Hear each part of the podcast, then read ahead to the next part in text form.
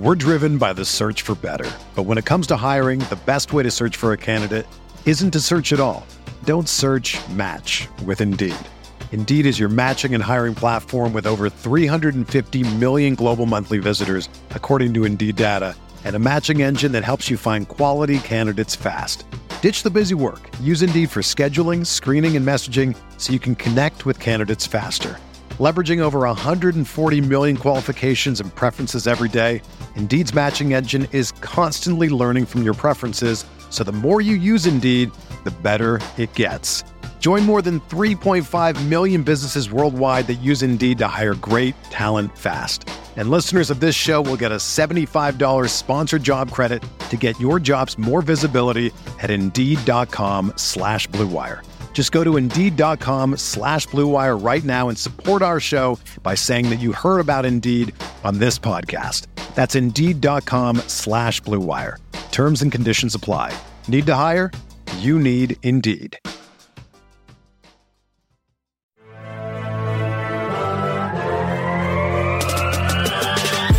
20 minutes a day, 365 days a year.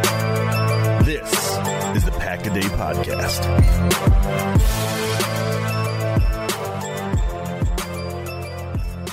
What's going on, Packers fans? Welcome into another Saturday edition of the Pack a Day Podcast. Not a traditional Saturday podcast, of course, with Packers playing on Thanksgiving and getting an absolute W, which was incredible. Although no turkey leg for Jordan Love. I was disappointed. I'm sure Jordan Love was disappointed. I saw the rest of the Packers Twitter was. I'm sure Eli and Jenelle have their own take on their preferred uh, method if Jordan Love was able to die, you know, just sink his teeth right into a turkey leg. You know, maybe it was Greg Olsen's doing, but regardless, we don't have an injury report for you guys today. Uh, thus, we are talking about the key takeaways, kind of some film breakdown from the incredible game that was Packers versus the Detroit Lions in Detroit. Uh, I think most fans, Vegas included, had no thoughts or even maybe uh, I shouldn't say opti- opti- optimally like thinking they would win, but the Packers came out strong, really, really set a statement with that first drive, and I think it continued throughout the rest of the game. But I, of course, am one of your co-hosts, Matt Frick, alongside me once again, Jenelle Mackey, Eli Berkovitz guys, this is fun. Like we haven't, we've had, we've talked about this a lot. It sucks having to go through the injury report. It would have really, really sucked if this game was on Sunday and we had the injury report of 17 players that were with injury lists throughout the week, which we don't get to talk about that today, which probably get to because it would be quite an episode. But I'm excited to dive in and go through this some of the film breakdown. I know Eli, that's kind of one of your expertise when it comes to Packers content. Jenelle and I dove in a little bit, going through some things, and it's really fun because Jenelle had the suggestion, hey, let's let's all you know all three of us come up with two plays a piece and go through that and we all had separate plays that we went through and jenelle none of those were touchdowns. Everything else uh, you know they culminated towards a touchdown for most of these drives but really really exciting jenelle. Jenelle i want to start out with you. How did you watch the game? I know the family is a big important thing for the mackey family. Did you watch it with your nieces with your dad? What did it look like? And just what was the enthusiasm throughout the mackey house or wherever you watched it for uh, thursday's game?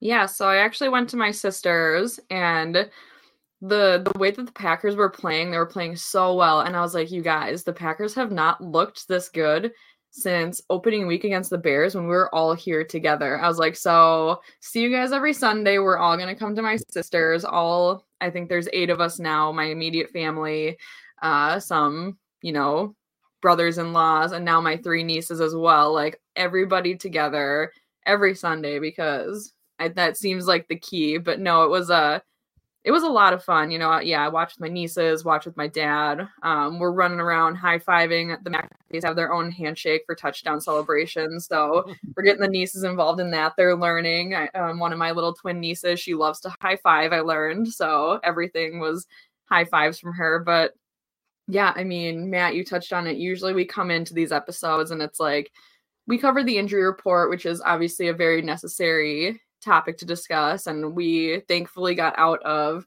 the CVS list of injured players this week. And we actually get the chance to uh, not only discuss a game, but also a huge win. So this is a, a huge podcast, I think, for us. And we all get to be here together to talk about it. So for that, I'm very thankful.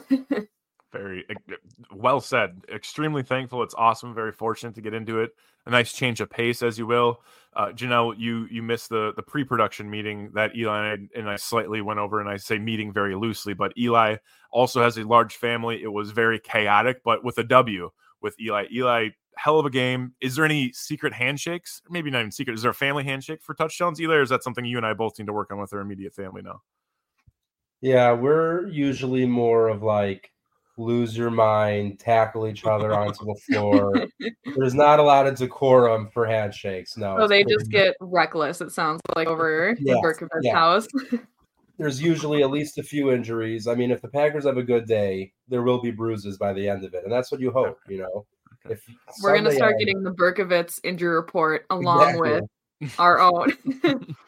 Yeah, there's definitely been some concussions thrown around, and that's you know that's the meaning of family, injuring the ones you love.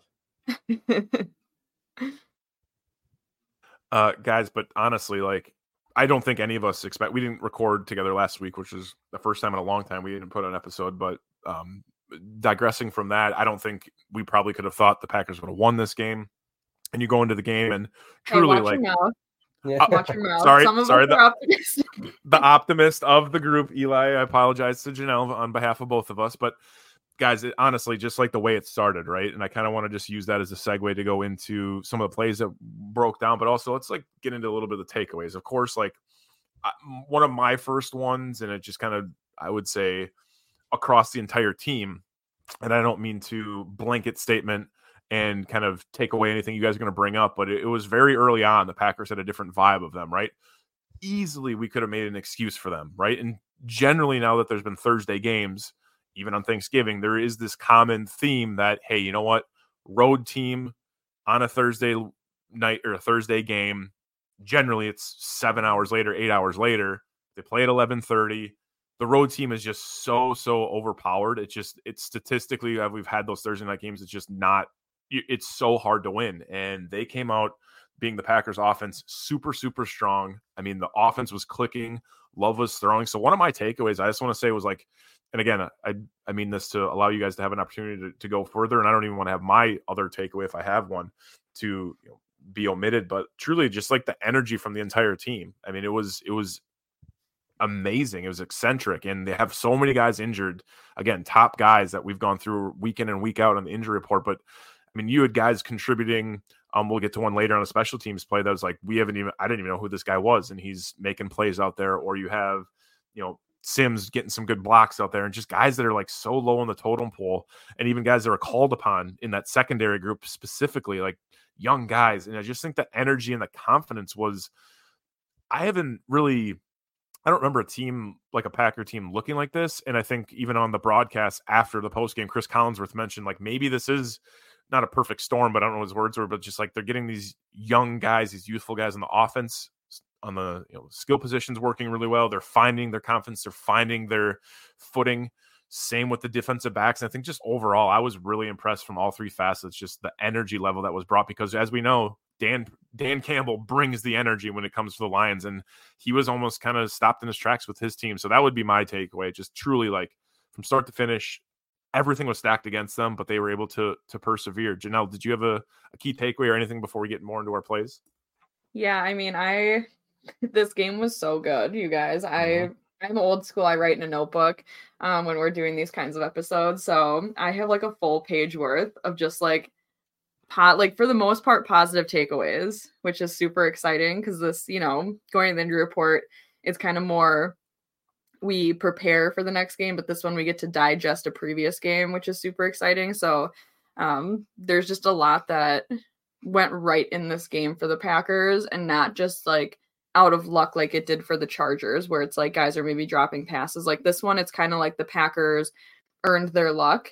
Um, so that was really exciting to see. And I mean, just like, yeah, Matt, you kind of mentioned the start of the game, and honestly, Jordan Love, just like throughout that whole game, he he looked like he was playing with a lot of confidence, and he's kind of like making those riskier throws and making um some plays that are maybe more questionable or maybe haven't worked out in the past, but he was doing it with confidence and it was working. And I think that was really important for him to just have a game like that, especially him and Watson just really connecting and building that connection from the get go and um, just like throughout the game. Um, I know Watson, he only had a handful of actual receptions, but they were all really big and really important um, in key moments to kind of keep the drive alive or to just help with building momentum. So Jordan Love, I mean, we we've needed him to have this game, and especially on a national nationally televised broadcast where people can watch it and people you know come out and they realize okay jordan love he has potential to be the real deal and i think in this moment we really got to see the true flashes of who he is and who he can be and i feel like he's just got such a high ceiling coming off of this game. Um so yeah it was really really good to see him and even with you know all the injuries around him and on the other side of the ball and just you know we've mentioned the injury report and just how many guys there were on it. Um, guys stepping up doing their jobs kind of fighting through that adversity and especially aj dillon. I was really impressed with the way he ran the ball. I kind of looked at his stats and i feel like his stats don't necessarily match the impact he had um, on that offense. And it was just, you know, he's out there grinding for extra yards, kind of doing the things that maybe he wasn't as successful with early on in um, the season. And he's out there hurdling guys. And it was just, it was a really fun game to watch him go out there and just, um, just kind of fight for those yards and do what he needed to do. And I know Patrick Taylor got some flashes too. So even in the absence of AJ Dillon, uh, of Aaron Jones, AJ Dillon was able to really step up in those moments. So yeah, and then I mean, obviously, we're going to talk about Rashan Gary because he was he was just he was it. Like he is everything for this team and it is so fun week in and week out to just see him play. He goes out he gets the sack trick he's forcing fumbles he's getting the game ball like just all this stuff. It's like it's such a blessing to be able to watch him and know that he plays for your team. So i mean Rashan gary just as a whole is a key takeaway and such a key part of this team. So I think that, you know, that defense was so depleted, um, especially in the backfield. But when you have somebody like Rashan Gary up front, I mean, I don't see how that can't help you to go out there and be successful. And that defense looked really good. So I think a lot of that starts with, you know, Kenny's pressure, uh, Kenny and Rashan and their pressure. And um, it just kind of felt like everything was falling into place. And the Lions are a really good team, so obviously there's some miscues there and um, a couple of miscommunications, guys not where they're supposed to be. Uh, but overall, I was impressed with the defense, and I thought that they also looked a lot better tackling. Um, looked like a lot more low wrapping up, which was I loved uh, watching, like rewatching the game and just seeing guys wrapping up and maybe not always allowing them to get those extra yards. Yes, there's still some areas of work. And obviously, there's moments where the Lions are going to get those yards and the easy first downs. But for the most part, they really held their ground. And I mean, Lions went for it on fourth down five times and they only allowed it once way late in the game. So, um, yeah, just there, guys, there's so much that I could ramble on about here. Just so much positivity from this game. But I think that kind of touches on like the most important things for me. And I, watching the game, I kind of thought that the Packers seemed a little bit more disciplined, but then I looked and they did actually draw seven penalties, which seems crazy because maybe it was just penalties not in such crucial moments like we're used to seeing. Um, because it really didn't feel like they were shooting themselves in the foot like they usually do. So I think just this game felt a lot cleaner despite seeing how many penalties they'd actually drawn. Um, and I think just all phases of the game stepped up and did their job in spite of the adversity and you know walk away from thanksgiving with a dub and no turkey leg unfortunately but still a massive massive day for this team massive massive day you mentioned the seven penalties you know it's tough i mean seven penalties isn't all too bad but it's definitely more than you would ever want right seven more than you'd want i think it helps a lot that five fourth down attempts that the Lions had definitely does that. I know Eli's got some to talk about that are even relation to that. I think Jenelle, you got a player or two to go through, but truly, like Eli, if I would have had my Thanksgiving meal after the well, I guess I did have it after the Packer game, so I did a terrible job of giving thanks for who would have been Rashan Gary, who you see that clip of him in the locker room after, and he just says, you know, he hates crying in front of his guys, but man, when you look and just like the way it comes around, the way the football gods work, right? Like he he tears his knee almost around the same time versus the Lions in the same field, and he like he just comes and absolutely just puts on two forced fumbles, three sacks. Got a guy like Jonathan Owens too stepping up in conjunction because Rashan Gary is causing so much havoc and allowing a young guy, generally a special teamer like Jonathan Owens, to step up and do his thing. It, there's a lot to be, you know, impressed with. Eli, is there anything? I mean, Jenelle and I have bitten off quite a bit off of that turkey bone, if you will. Anything else you want to get it to us before we get into their plays? And if you don't have anything, feel free to get in your like couple plays of your you know your main film breakdown stuff that we're going to get into as we get further in this pod. Yeah, um, takeaways. Yeah, I mean, you guys, you guys covered it, which is good. I mean, I would say Malik Heath, just seeing what he did, stepping in and Dontayvion Wicks' spot, really impressive. Four catches, forty-six yards on four targets obviously very efficient, but he was also he made some just impressive plays, also made some nice blocks downfield. So I'm sure Matt LaFleur is going to be looking for ways to get him on the field. And then I think it's maybe you guys mentioned it and I spaced out, but Jonathan Owens, huge game, 12 tackles. Uh, and then even behind them, you see McDuffie and Anthony Johnson. I mean, the top three tacklers for the Packers, Owens, McDuffie, and Johnson. If you told me that in September, I would be very concerned about what maybe happened. But all three of them played great games, and it is it is great to see that on a team as injured as this. I mean, it's always great for your depth to be good, but when your depth has to be out there and play a full starter snaps and step up and play like starters, that's huge for any team. Definitely, definitely, yeah. I mean, honestly, Jonathan Owens. I know it's it's fun and haha he he to say that he is Simone Biles' husband, but truly like 12 tackles and like I thought there was an opportunity at some point for him to actually possibly the MVP of that game based off of the play. Now it's very obvious that MVPs, whether it be in an individual game, a Super Bowl throughout the season, MVP generally a quarterback, tough to argue, especially when Love had some dynamic throws. You know, you mentioned a couple of them, but yeah, Jonathan Owens definitely put on, and I was really impressed. I know Malik Heath was definitely one that when I saw him in training camp this past year, back in what was it, July or August, there was some raw talent there, but there was a lot of miscommunication he was even have with some of his players, and all of a sudden he just decides to break out on Thanksgiving. But Eli, is there a certain play you want to start with? I know we've all I've kind of tiptoed around what those plays potentially be. There's a ton that to go into, and it's it's exciting because there's was a ton of options when we were preparing for this episode. But you want to kind of maybe dive into your first one and explain why? Yeah, let's uh let's go straight to you know everyone's favorite part of this Packers team and every Packer team for years, special teams. Obviously, I mean it's been such a good thing for the team for so long. It makes sense. That's where I would start. But honestly, yesterday was a great day for the special teams outside of just this play that I'm going to highlight. But by now, we should probably be able to realize I'm talking about the fake punt stuff late in the third quarter, which uh, led to the Christian Watson touchdown that kind of put the game out of reach. Um, so the Lions, I believe it was fourth and five at their own. It was at their own 28, and they go fake punt, which like Dan Campbell has run since 20, 2021, 11 fake punts, which is insane. I don't know if I've seen, I don't know if I've seen five fake punts from the Packers in my life. So that's wild. Um, and this time, and out of those 11, he has converted nine of them. So for the Packers to have made the stop where they, which they did in that moment, it's just so unlike the Packers. The Packers are always the team that is like you do something wild, even on let alone special teams, even offense, but special teams, they're just not ready for it, and they get it, and especially the short yardage like that.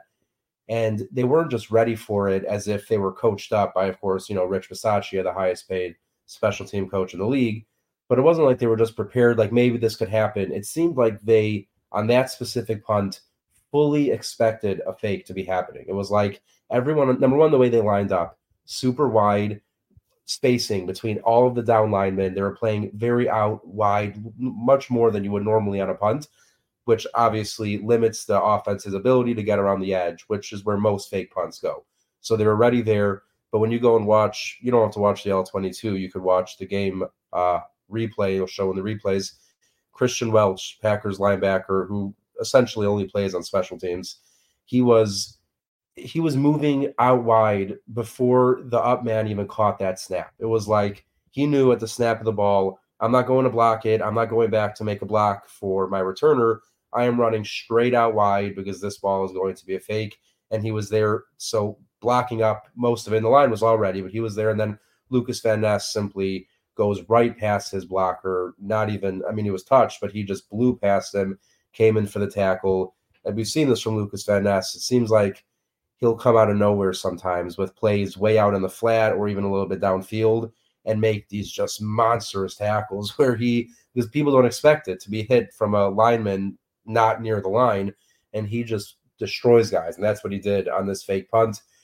Of course, Packers get the ball three plays later than the end zone, add to the lead and give a ton of momentum. And it was kind of just like once we stopped that and scored, you kind of just felt the air come out of the Lions. Like they kind of knew themselves, like, all right, that was our last gasp and it backfired and we're going to lose this game. And yeah, while it technically got close at the end, like I feel like if I was watching that game and it was any team other than the Packers, I wouldn't have sat there like, oh my gosh, could they lose this game? Because of course, until until the Packers got the onside kick, I was convinced somehow this is going to go awfully wrong. So, but it, the, the game was well out of hand for most of that fourth quarter. Yeah, hence us being the more of the pessimists, Eli, thinking that the game could potentially, you yeah. know, slip through our fingertips. And I thought the same thing, right? They get the two point conversion. It's like, oh man, what the hell is going on here? But to your point, special teams was great today. I know Jenelle is a play to get to, but we Packers, we sealed the game on a special teams recovery, right? Like that that is I think a culmination of just like a ton of things and I love the fact that you mentioned the special teams play because, you know, as new coaches, Dan Campbell, uh, I guess great one, although he's having a very, very tough go of it the last year and a half would be Brandon Staley. Young coaches, they come in, they kind of want to establish themselves of what they're known for. I would say both of those guys pretty um, aggressive when it comes to play calling. But as as you get longer in your tenure, there becomes more tape out there, right? And 11 times going for it on you know, a fake is allows a savvy football coach, Rick Bisaccia, to be able to say, you know what, this might not be an oppor- this might be an opportunity. Is it at a dire straits where they have to fake it. No, there's five minutes left in the third, so there leaves more opportunity for it. You know, if they do blunder, but to have his guys in a position like that, I think it was huge. I think it was Greg Olsen that mentioned that on the on the replay. They showed it from the opposite end zone, and just truly the fact that they were lined up so damn well. Um, to your point, it is more than likely you'd get that up man to go around the end, and they were able to stop it. So that was incredible to me. I, I think the special teams is finally a thing that we can at least hang our hat on, and it's not on one player being Keisean Nixon having to return a, a ball, you know, 40 to 70 yards to just omit any bad play that happened throughout a game. It's truly been a coverage standpoint. Um, now there have some blunders there, you know, as far as maybe from Anderson, Anders Carlson, but ultimately the punting game has gone well. The return game has been halfway decent. Jenelle, I think you have a special team play, if I'm not mistaken, based off my notes that you wanted to get into. So why don't you go ahead and get into that? Because it was a it was one that it was very fascinating to me. And Jenelle, I don't remember if you're a volleyball fan, but it did remind me of a volleyball type play, maybe a little a little set for a potential spike from uh, the young yeah, man I, on that special team play. I did actually play volleyball most of my life, so okay. that is a good analogy for me, and I, I do understand that one. But yeah, we're gonna go back to back special teams plays, and I know Matt earlier had mentioned none of us pick touchdowns, but that's because when you have so many, you can't just only pick touchdowns. So we will touch on the touchdowns um, either with our plays or at least touch on them at the end here. But yeah, this one special plays game, uh, one special teams play that just kind of like I was like, oh my gosh, let's go. Like, cause it was just, you know, everything was grooving, everything was rolling. And it was kind of the moment that I was like, every phase of this game is playing playing good ball today. And that was in the third quarter um, on a punt from the Lions. And we have Rochell go down there and the ball's kind of bouncing around like it's to go into the end zone. And he kind of gives it a nice little bat. And then Zayne Anderson falls on it. And um, how the broadcast mentioned it, they said we had the the Lions with their shadow in the end zone.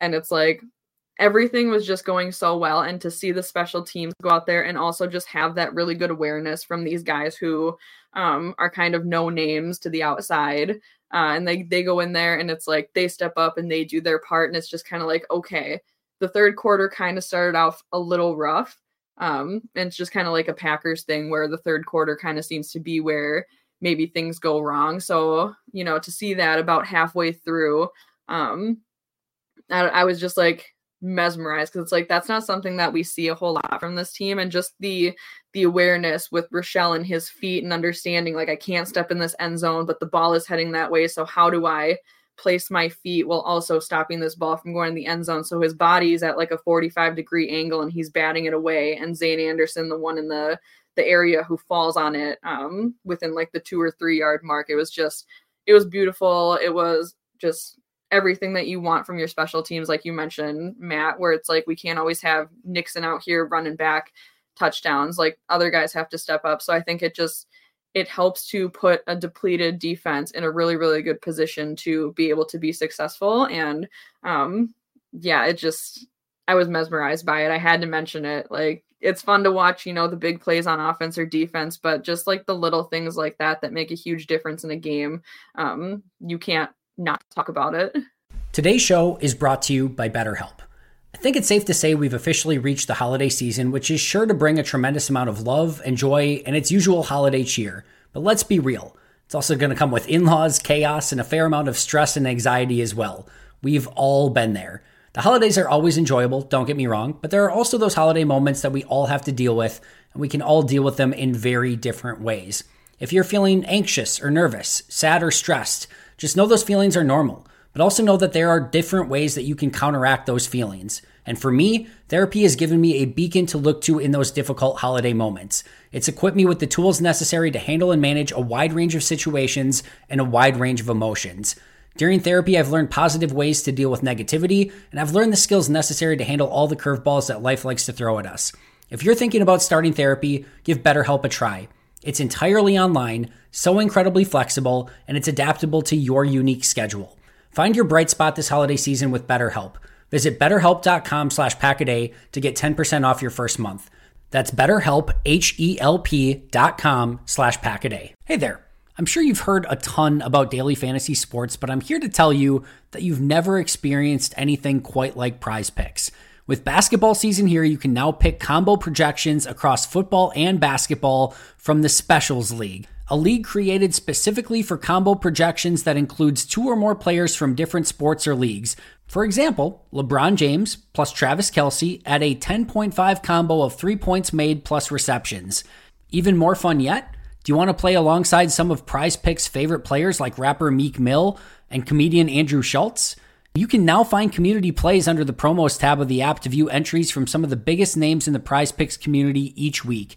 I've had so much fun making prize picks a part of my daily fantasy sports routine. They cover all of my favorite sports, have a ton of variety and different options to choose from, and the player choices are immense. I even had a fun J.K. Scott selection the other day for the Chargers game. I recently had a big win on Saturday morning in a London game, and it just made the viewing experience so much more enjoyable. It's fun, it's exciting, it's easy, and there's a level of creativity and uniqueness about it that I really, really enjoy. So go to prizepicks.com slash packaday and use code packaday for a first deposit match up to $100. That's prizepicks.com slash packaday using code packaday for a first deposit match up to $100. Prize Picks, daily fantasy sports made easy. Definitely. And even before the game, I think it was maybe a little bit of a highlight before we actually went to kickoff. And I, out of the tunnel, or maybe it was a team huddle that I don't know who was at the center of it, but I did see 22 Rochell. And I'm like, yeah. Man, I know we're I know we're injured, but who the hell is Rochell? And then all of a sudden he makes that play later in the game. And it's just honestly things are going your way. And there's there's special teams players across this league. You know, you can name them that are truly special teams aces. And to be a gunner is a a tough job and to get down there and try to block a ball, or, you know, tap it back into the field of play without stepping on the line. There's just so many factors of just having body control and awareness where you are and the goal line and the ball. And it's just like the fact that he was able to make that play in kind of an unorthodox manner, like you said, know, that 45 degree angle, angle was just honestly downright impressive. And I hope that, you know, just as another, another player that Rich Bisaccia can have to have in his teams and continue to make it a a, an opportunity where guys want to contribute and do things there. And I think it's just one of those plays you see there. I, I definitely want to, uh, you know, as much as we're loving special teams right now, guys, I want to, you know, stagger a little bit back towards the the first play of the game, truly. And this is um had been two things that I've been going back and forth on Twitter today. Uh, one being that maybe Aaron, uh, Allen Lazard should resign with the Packers if he was cut. I'm getting absolutely slaughtered in my mentions today, thinking that I thought people liked Allen Lazard. I realized he's getting four four years, $40 million. I'm just saying maybe he could come and block on some screens and be just a grit guy, but that's apparently a bad take on Black Friday. And the other one was that maybe Jordan Love underthrew Christian Watson there. Crazy thought. But end of the day, it, it, truly reminded me of a couple plays that the Packers would start with when it was with Aaron Rodgers, the MVS, Jordy Nelson, Jenelle, shout out, like down the field yeah. where it's you go ahead and just like first play, we're going to take a shot to set the tone to actually set the tone in this game, right? Not set it up four, five, six, seven, eight plays to try to be able to chance, but like throwing that ball deep to Christian Watson. Could it have been further down the field? Yes. Does Jordan Love have the arm? Pretty damn good. Is Christian Watson really fast? True. Tough to, you know, it's tough to lead a guy if he's that fast and it's a long developing play. And I do understand the argument that two guys there, maybe he draws contact, gets a flag it's a net W because it ends up not being a being a catch in the stat sheet, but is a 60 yard positive play for us. But I think it was just the fact that they're able to go out and be aggressive, let Jordan Love sling that damn thing. And Christian Watson actually, one of my favorite things was he went up and went towards the ball, didn't use his arms as a potential like um, go go gadget arms. He actually went and towards and snagged the ball, came down with it. And he really, I think that set the tone for him to have a positive day. If you remember last year during the Cowboys game. He had those three touchdowns, and that was kind of his, I would say, confidence building game. I saw that as not in a macrocosm, but like a micro. First play, he goes out and makes a huge play. And I, I think that just was like a tone setting play, whether or not they were coming out with enthusiasm, like I mentioned in the beginning of the episode, or that play, you know, energized them to do so. I think it was like, you know what? They had that play drawn up since Tuesday, Wednesday, Monday, whenever the hell it was, hey, we're going to go out and take a shot deep because we think we can take advantage of it. Two guys down the field playing defense, but they were able to get the ball. So I, I love that. I love seeing them take the shots because we do know that the shot plays with the inaccuracy that has been Jordan Love has been truly a problem, especially when it came late to games. And I love to see that both of them found a connection because at this point, before that play, I would say Christian Watson might be the third best receiver on the team because Jayden Reed and Doubs have been damn good. Um, but I that really really made me enthusiastic about where that game was going, and honestly gave me a, gave me a little bit more faith in Christian Watson. And I know he was dealing with some um, family members advocating for him mm. on on social media, and he was able to step up and kind of prove them right in the first seconds of that game. Eli, not to say this is your final play, maybe you have another one that you want to throw in there, but I know you have another play, not special teams related, but I already mentioned Romeo Doubs. It sounds like he had a pretty big play to set up a bigger play early, later in that game.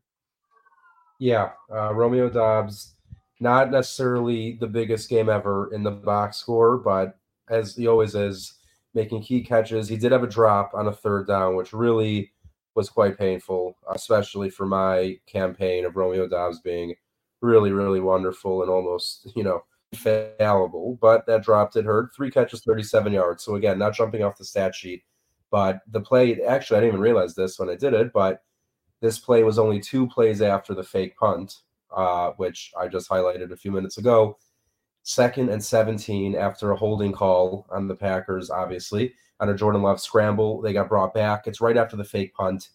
You know, you have all the momentum. You do not want to waste it on a field goal attempt. And after the holding penalty and the way Carlson's been kicking from long distance, it's not even a gimme field goal. The last thing you would want after that fake punt block is to then not get any points. So second and 17, really big play, got to get some yards.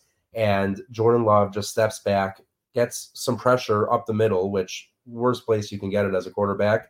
And he starts kind of his body starts leaning left almost, and Doubs is coming across the middle. And Love just floats his arm out there, like opposite of the way his body is going. Like his body's going left, his arm floats out to the middle and just puts a perfect ball high up uh, over the linebacker under the corner giving Doubs a chance to make the catch. And Romeo Doubs, to his credit, goes up and just makes a phenomenal catch. All hands with a ton of contact from the defensive back on his back, on his arms, on his shoulders, reaching for the ball. He snags it, brings it in for a gain of 16 on second and 17, bringing it to third and one. What follows that play? Christian Watson touchdown, putting the Packers up by two scores a huge play, of course. Christian Watson, I mean, Matt just mentioned getting his confidence back, looked really good on Thursday. That touchdown catch was, I mean, let's just be, it was a perfect throw. I mean, it was a great throw and just a sick catch. Like, I don't know if you saw that picture the NFL posted of him mid catch. Very cool stuff if you haven't seen it. But none of that happens if Romeo Doubs does not make this catch. That, again, is incredible. I don't think any other receiver on the team makes it. Maybe Reed, unfortunately, Watson we love him, but in that kind of contact, we haven't seen it yet. But him to go up like they don't if that's incomplete, third and seventeen, we're doing a draw or a screen just to get into better better field goal range. Totally different, you know, outcome, momentum, all that. So Romeo Doubs, I mean, great throw by Love, but Doubs going up and showing again why I think he is going to be almost like I mean, I think he'll be better, but almost like the Allen Lazard, you know, like the safe.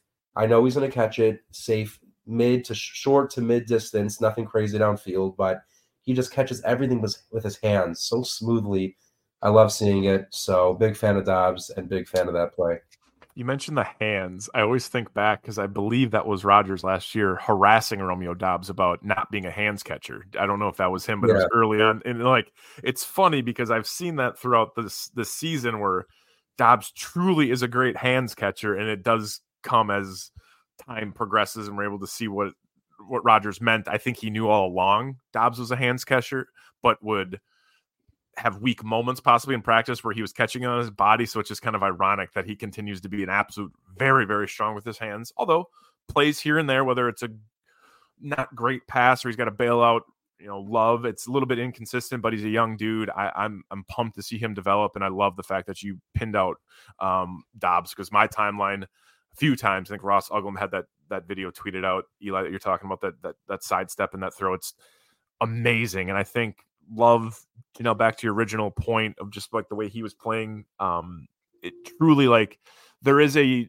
blind confidence you need to play with as a professional athlete and there's at times where i think mechanics can kind of fall short when you're trying to just play with how you feel and i think it did work out in love's favor on on thursday because he was able to sidestep like you mentioned eli and make some crazy throws. A few maybe where if he gets his body in a better position it's even a better throw but at the end of the day i like how he's how he's how he's seeming to be playing, and thus you know back to mechanics. We know mechanics for any quarterback is a ever evolving situation. Rodgers had had had to fine tune his throwing mechanic at one point, changed up his I guess his tempo a few years ago with the Packers when he had that drop step and he kind of used his back foot. So it's it's a constant evolving thing as it should be, but I definitely like where this team is going on the offensive side. And speaking of um, offense, know, I know you had one play that guy that really I kind of we mentioned him earlier, and I kind of um, alluded to it, but um, Jordan Love to Malik Heath. Like there's a play, and I actually, I Jenelle, you're telling me what your play was going to be when we were pre-recording, and I remember exactly what I said when he made that throw. I said, "No, no, no. Okay, screw it." And when he caught it, and that's literally what that play was like. It was no, no, no. Don't need to throw it. Screw it. He caught it. So go ahead and uh, tell the people as we're uh, doing a podcast episode what what that play was, and remind us how screw it actually ended up being a catch, which was amazing. Yeah, so I guess I'm just uh following suit with Eli here. I'm special teams and then an offensive play from the receiver. So yeah, mine again um, from the third quarter. It was um, at about like the 9 15 ish mark. And Jordan Love, you know, he takes the snap, feels the pressure. So he starts to motion right. Um, you know, he's just trying to escape, trying to see what can happen. And Malik Heath is on the other side. It's kind of like he's losing his footing. He's falling over. He's trying to get open on the sideline and he's like doing everything. And all of a sudden, Jordan Love sees a window and he takes a shot at it. And it's like literally like just a long pass from like sideline to sideline where it's just a, a horizontal pass and it's a long one. And Jordan Love doesn't have his feet set. And it's kind of just like, oh my gosh, one of those like if this doesn't work, it's kind of like the one that could turn into a pick six kind of deal because of just like the positioning and um, there's just like nobody else to be able to make a stop if the defender jumps in front of this ball. But he somehow manages to find Heath, find a window. Heath makes the play. Heath's able to like get open. He's fighting for that window. Jordan Love sees it. He gets it. He catches it. And it's just kind of like one of those showing off Jordan Love's arm strength in a moment where when Jordan Love has maybe made riskier throws, he's maybe underthrowing it. But this was one where it was just kind of like like you basically stated, Matt, where it's like the oh my gosh, oh my gosh, like no no no, and then it's like, all right, yeah, like, all right, cool, good play. But it's in that moment, it's just like a lot of chaos and things just aren't balanced, but it works. So I think it was just kind of like a a testament to Jordan Love's arm and what it what like the potential is for it and also kind of his confidence as he was going through that game because now we're we're about midway through the third quarter. He's feeling it, he's grooving and he's kind of just like screw it. I see that window. I'm feeling it today. I'm going to go for it and it worked out and um, you know, it's not a drive that I believe actually led to anything because I think um, that's the same drive where Doubs unfortunately makes that one drop, but still, it's just kind of like to a young receiver for him, not only just Jordan Love's throw, but I really liked Heath's, you know, desire to want to get open and he sees that pass coming and he's just kind of like, all right, he's actually throwing it to me. Now I got to make the make the play here and he does and it was just like a really bizarre play, but it was executed and I think that's just kind of to only add to Jordan Love's confidence and also a player like Malik Heath who he's kind of out there trying to earn his reps and I think that also benefits him as well. So, yeah, it was just it was really bizarre and that's a really hard throw to make too when you're running one way and you see the window the opposite way and you're trying to throw that. So for Jordan Love to be able to actually make that throw accurately and not only get it to him but also make the play, I thought that was that was huge even though it didn't lead to anything. It was just really really good to see from him because it just kind of gives you that extra level of all right, Jordan Love has all these tools in his belt and it's nice to actually see them all being utilized. And you mentioned earlier, Jenelle, about like AJ Dillon, you know, had a good game when you watch it, but in the stat sheet, kind of maybe would get lost from a fantasy football perspective or just looking at a box score. Similar mm-hmm. to this this sort of Malik Heath. Like not a single person that didn't watch the game is going to pick up on this. But to your point, like I think you know, I said maybe arm strength. Could he have thrown his first ball deeper to Watson? Absolutely. Maybe yeah, I mean, not an opportunity. Watson later in the game too, which right. I, I also think that Watson needs to come back on that ball, but totally agree. But to still, your point, like with, the, with yeah. the Heath play, it's like the only opportunity for that not to be a neutral or positive play or the only way for that to happen is if he throws that ball hard enough to Malik Heath, right? If he underthrows that from that angle, I mean, that's a 40 plus yard throw from one sideline basically the other, from one number to the number. If he underthrows it even a little bit, it's a little bit of a balloon ball or a duck, that's picked off going the other way, right? We've seen that so many times from any quarterback in the league. And like the fact that he was able to put enough velocity on that to a, as you and I both have agreed now, a screw it throw, he just throws the damn thing and it's caught. Like it's just impressive. And I don't know if it was 10 yard, eight yard, 15 yard, whatever it ended up being, just awesome just to see that he's willing to do that. And I think it was just, again, just having that moxie and that swagger about him throughout that whole game, that being um you know Jordan Love, and I think it was rubbing off on other people too. But great throw, loved it. My final play, guys, and this is the first defensive one we have, which truthfully there should be many more. And like you said, Jenelle, there should be offensive plays plethora, but really the one where I, you know, I was watching it at um, my girlfriend's parents' house, and they like football, but definitely not as much as maybe the Mackeys or the Berkovitzes or definitely the Froelich family. Like we're not getting into any tussles or giving each other concussions or doing handshakes, but they obliged the fact that I can like the Packers and talk at it at nauseum. But the one that definitely made me jump out of my seat and almost curse was uh, the Kenny Clark play, where he just absolutely blows up the right guard and again doesn't really come off as much. It's truly in the you know the second half, but Kenny Clark, as much as we complain about the defense, he has been. You know, maybe he hasn't been a consistent top three, top five guy. Maybe there's reasons behind that he gets double teamed and whatnot, and he is you know truly an OG on that defense when there's younger guys being brought in as we have one of the younger teams when he when he absolutely blows up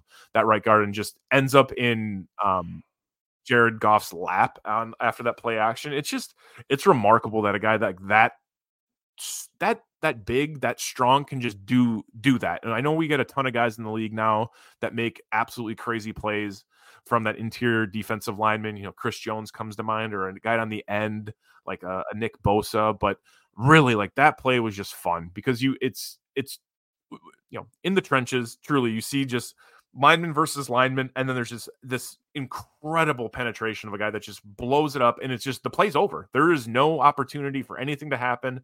Maybe he throws it away, maybe he takes a sack, maybe forces a fumble, but he's able to get the ball out quickly with Jared Goff. And if it's a play action he actually has his action where he rolls out instead of just like, you know, like fake thing, he probably sacked for 10 yard loss inside their own 10 or 5. But that was a fun play. It's fun to remember that 97 still can wreak havoc, whether or not he's maybe on the latter part of his career and he's not at that elite level that we once thought he could get to. It's just that was a really fun play for me, just to think that, you know what, Kenny Clark is getting the action. Jonathan Owens getting the action. Rashan Gary, it's everyone was involved in that defense, and it, it was a hell of a football game. Like really, when it comes down to it. And now, I don't know what you guys are looking like, but you look at this this um, this calendar, right? We have 10 days off basically till the Packers play KC.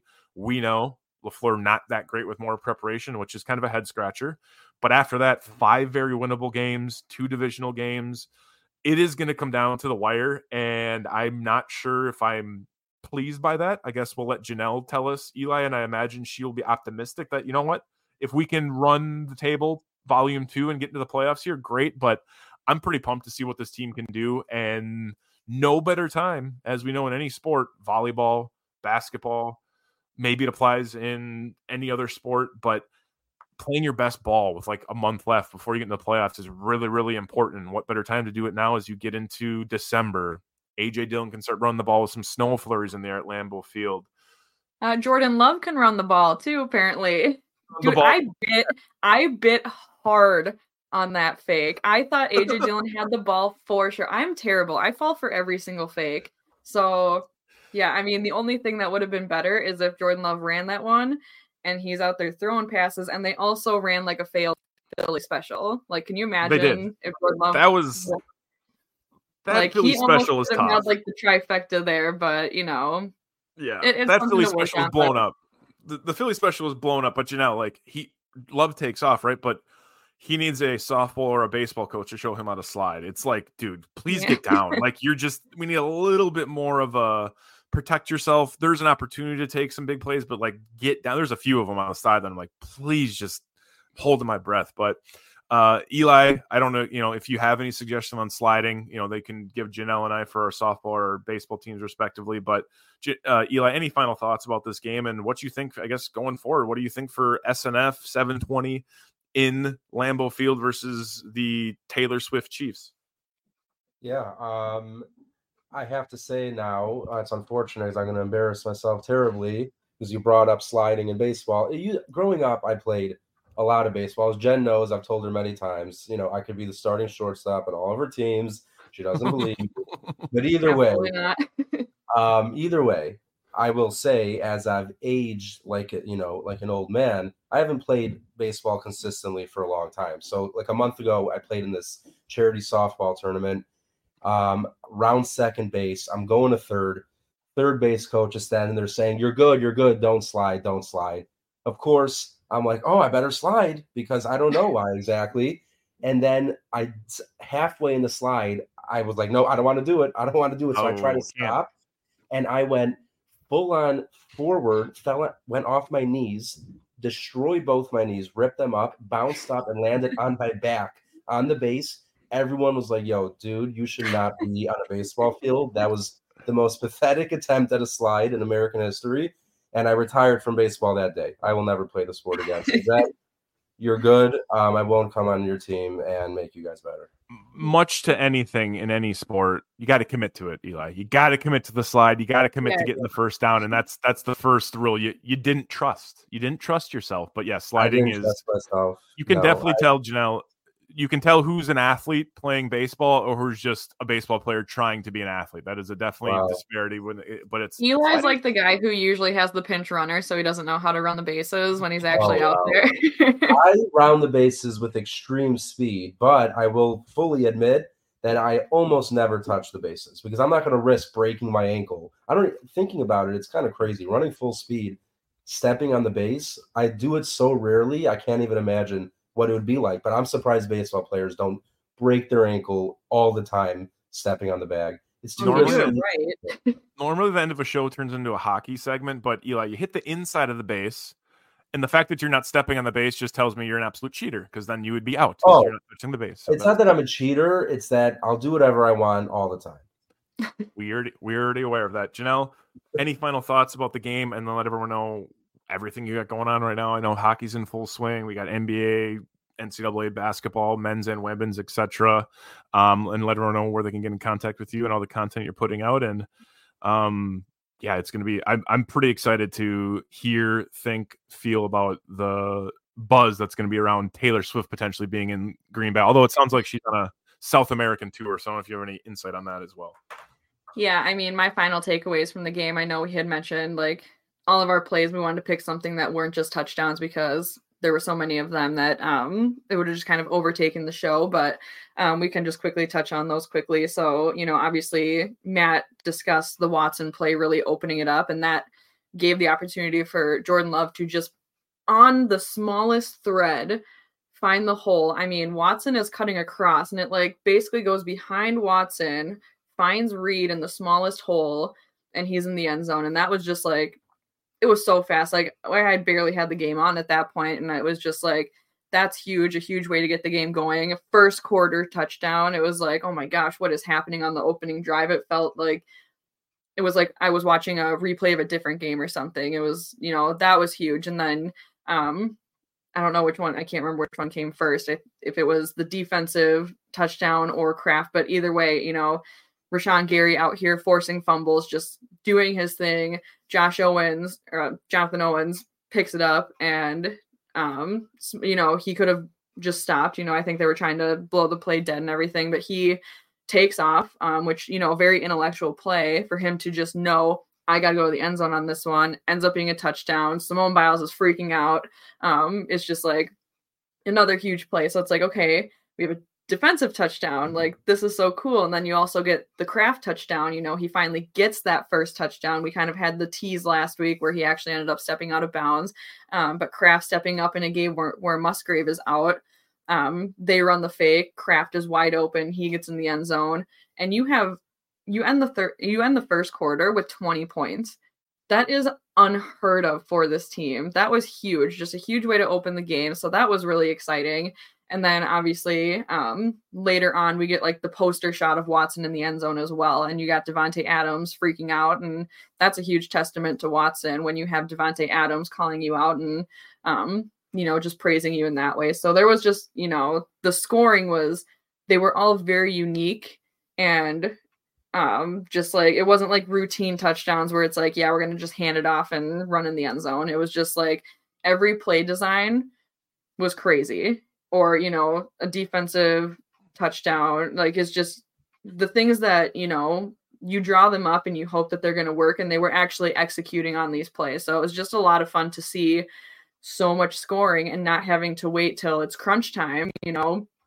It's nice when the packers are actually the team that goes out and gets the lead instead of having to chase and then try and get those three touchdowns in the fourth quarter instead of just you know setting the tone in the first quarter so hopefully we see more of that having the Thursday game, that's huge. A lot of time to rest up, get guys healthy. So I want to see a lot more of what we saw from this team. And, you know, the, the Lions are a good team. So I think that's also a testament that, you know, it's not just they're out here balling up against a, a bad team. They're doing it against the the team that's leading the division, who's one of the top teams in the league right now. So huge testament.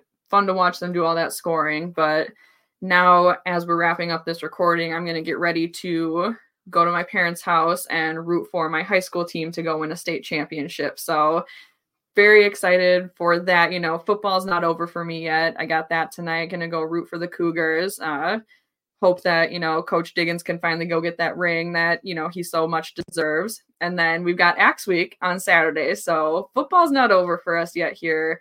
A lot of craziness going on, and then on Sunday can rest a little bit. So far from shout out minute. I mean, not shout out Minnesota football, but shout out high school football in general. We had Wisconsin last weekend and some new names out there, but I know you're uh, Centennial, Jenelle, Central Centennial. Yeah. Yep. Uh, Centennial. Uh, yeah. My alma mater where I also worked, you know, yeah. Know the coaches damn well.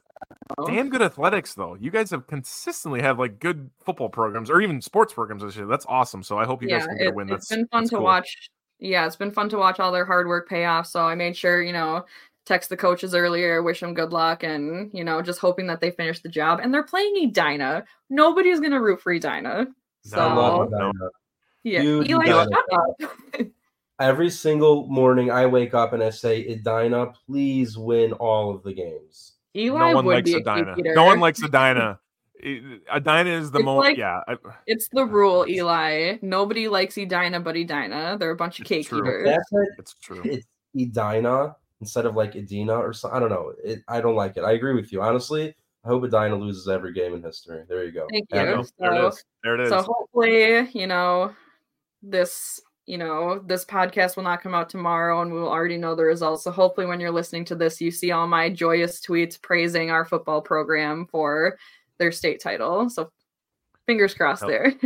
hell yeah. Eli, I can't imagine you have a more sports filled weekend left than Jenelle does. I know I'm going to be watching some college football and some NFL on Sunday, but she's Yeah. getting all Gotta three phases. act Hi- back.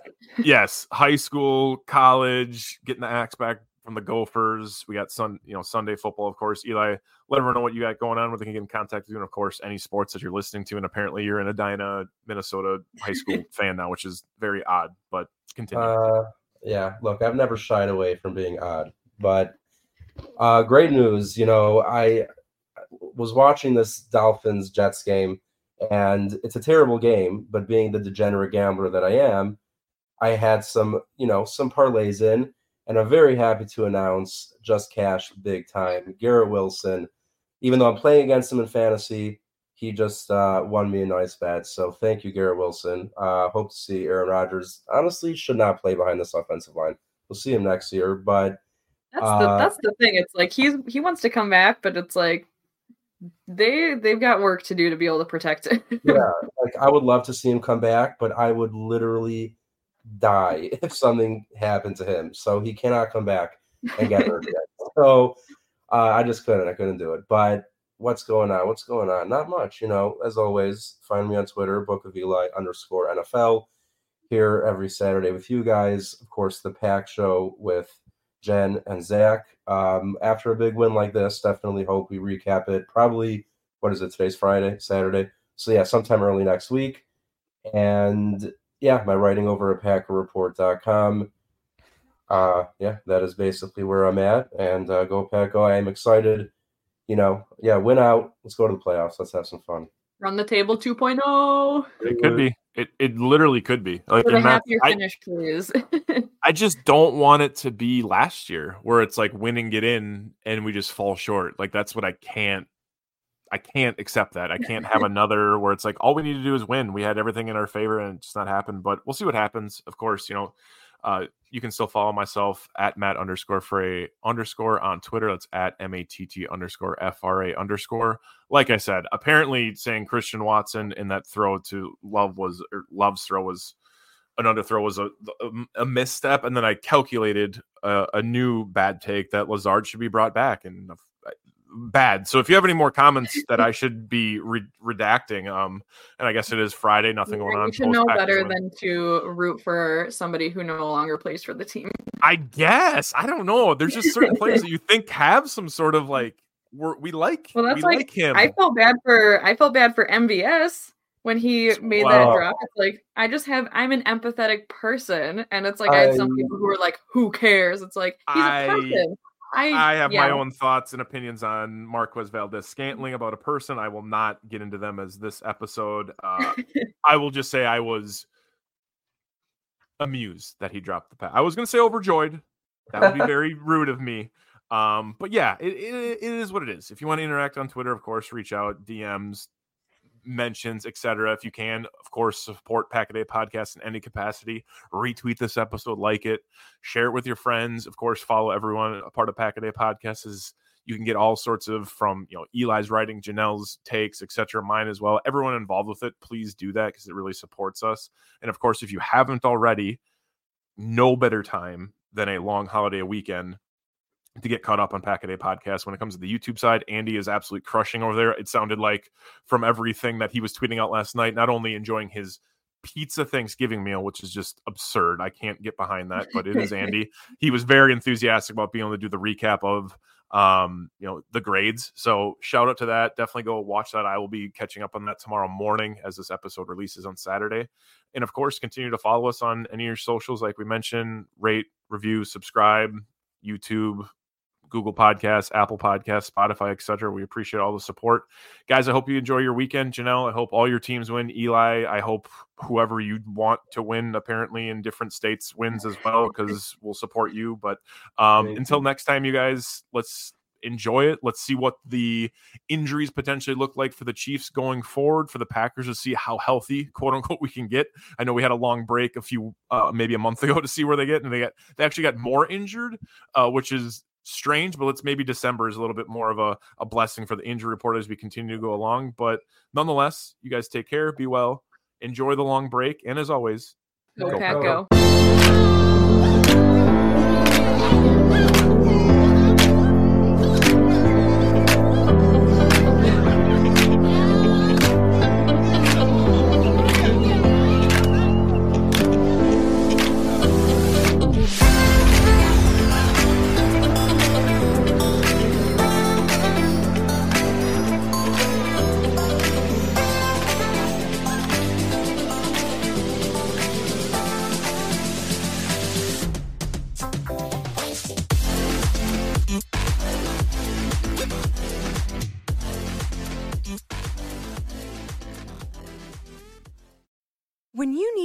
Mealtime inspiration, it's worth shopping Kroger, where you'll find over 30,000 mouthwatering choices that excite your inner foodie. And no matter what tasty choice you make, you'll enjoy our everyday low prices, plus extra ways to save, like digital coupons worth over $600 each week. You can also save up to $1 off per gallon at the pump with fuel points. More savings and more inspiring flavors make shopping Kroger worth it every time. Kroger, fresh for everyone. Fuel restrictions apply.